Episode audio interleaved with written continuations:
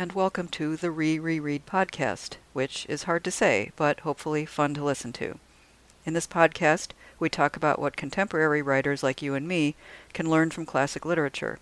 Today's topic is Dracula, the problem of Van Helsing, or when plot and character collide.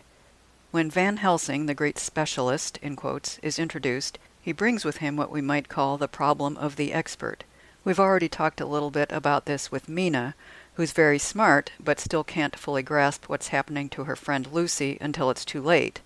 However, that's understandable since Mina is not a vampire expert, whereas Van Helsing is. Simply put, once you bring in the expert, the story is at great risk of slamming to a halt, because the expert, if he really is one, is highly likely to solve the story's main problem, or at least remove a great deal of its suspense.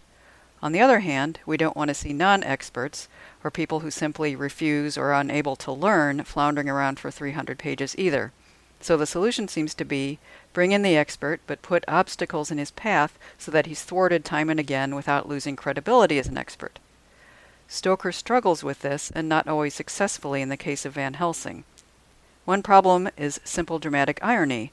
Readers know what's happening to Lucy, that is, she's having the mortal life drained out of her night after night by the Count, but the other characters don't. This makes for a certain type of suspense, but ends up necessitating some rather unbelievable choices. For instance, Jonathan, recovering in Budapest from his ordeal in the Castle Dracula, hands his quite informative diary over to Mina, but tells her he never wants to read it again, and she agrees never to read it except in the most dire circumstances. Jonathan wants to put the horrors all behind him, see?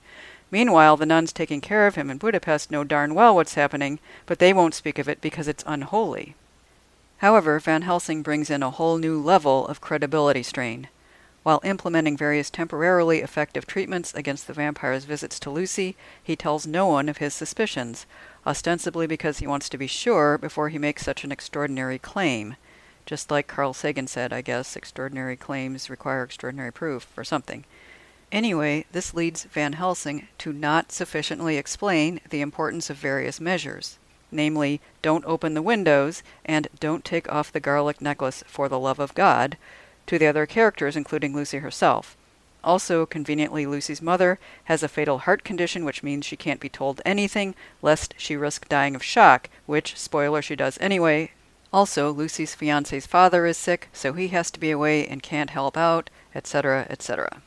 Van Helsing himself has a convenient way of being in Antwerp or asleep in a chair when he is most needed. But is he just being pushed out of the way by Stoker in these cases to make way for the plot? Or is there something about Van Helsing himself that makes him a flawed expert and perhaps a more realistic character in the bargain? We are given to understand that Van Helsing has a sly sense of humor and a big personality. Also, he's foreign, so he talks funny. How appealing these features are is another question. From Dr. Seward's diary Found Van Helsing in excellent spirits and Lucy much better. Shortly after I had arrived, a big parcel from abroad came for the professor. He opened it with much impressment, assumed, of course, and showed a great bundle of white flowers. These are for you, Miss Lucy, he said. For me? Oh, Dr. Van Helsing.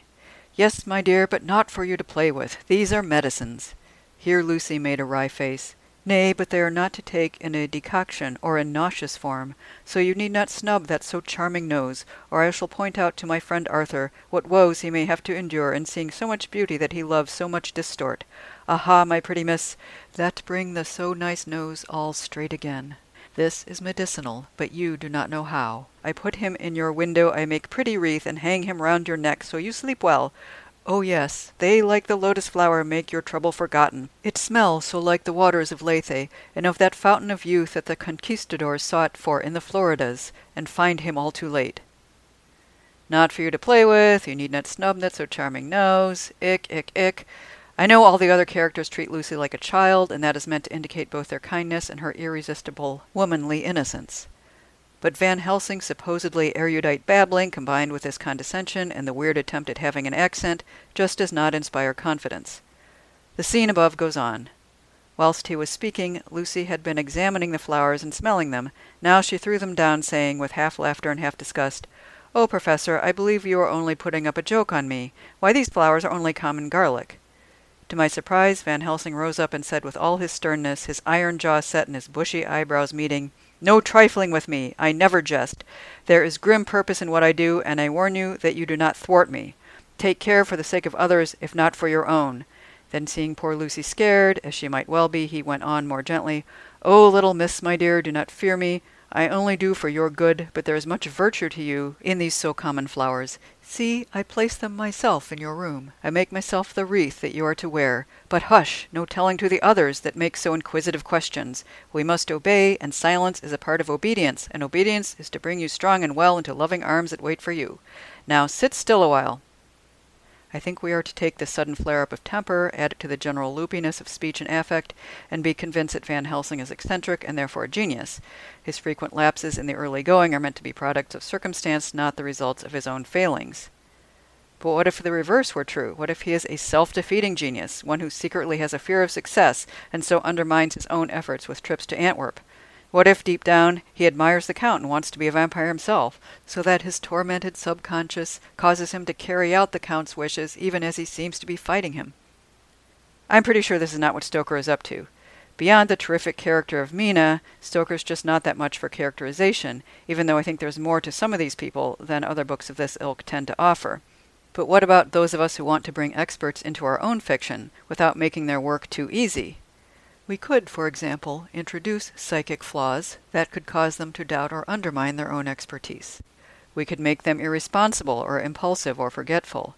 Even in a more plot based work, though, these flaws must come from the character and not from the requirements of the plot, and I think that's where Stoker fails. In the case of Van Helsing, anyway.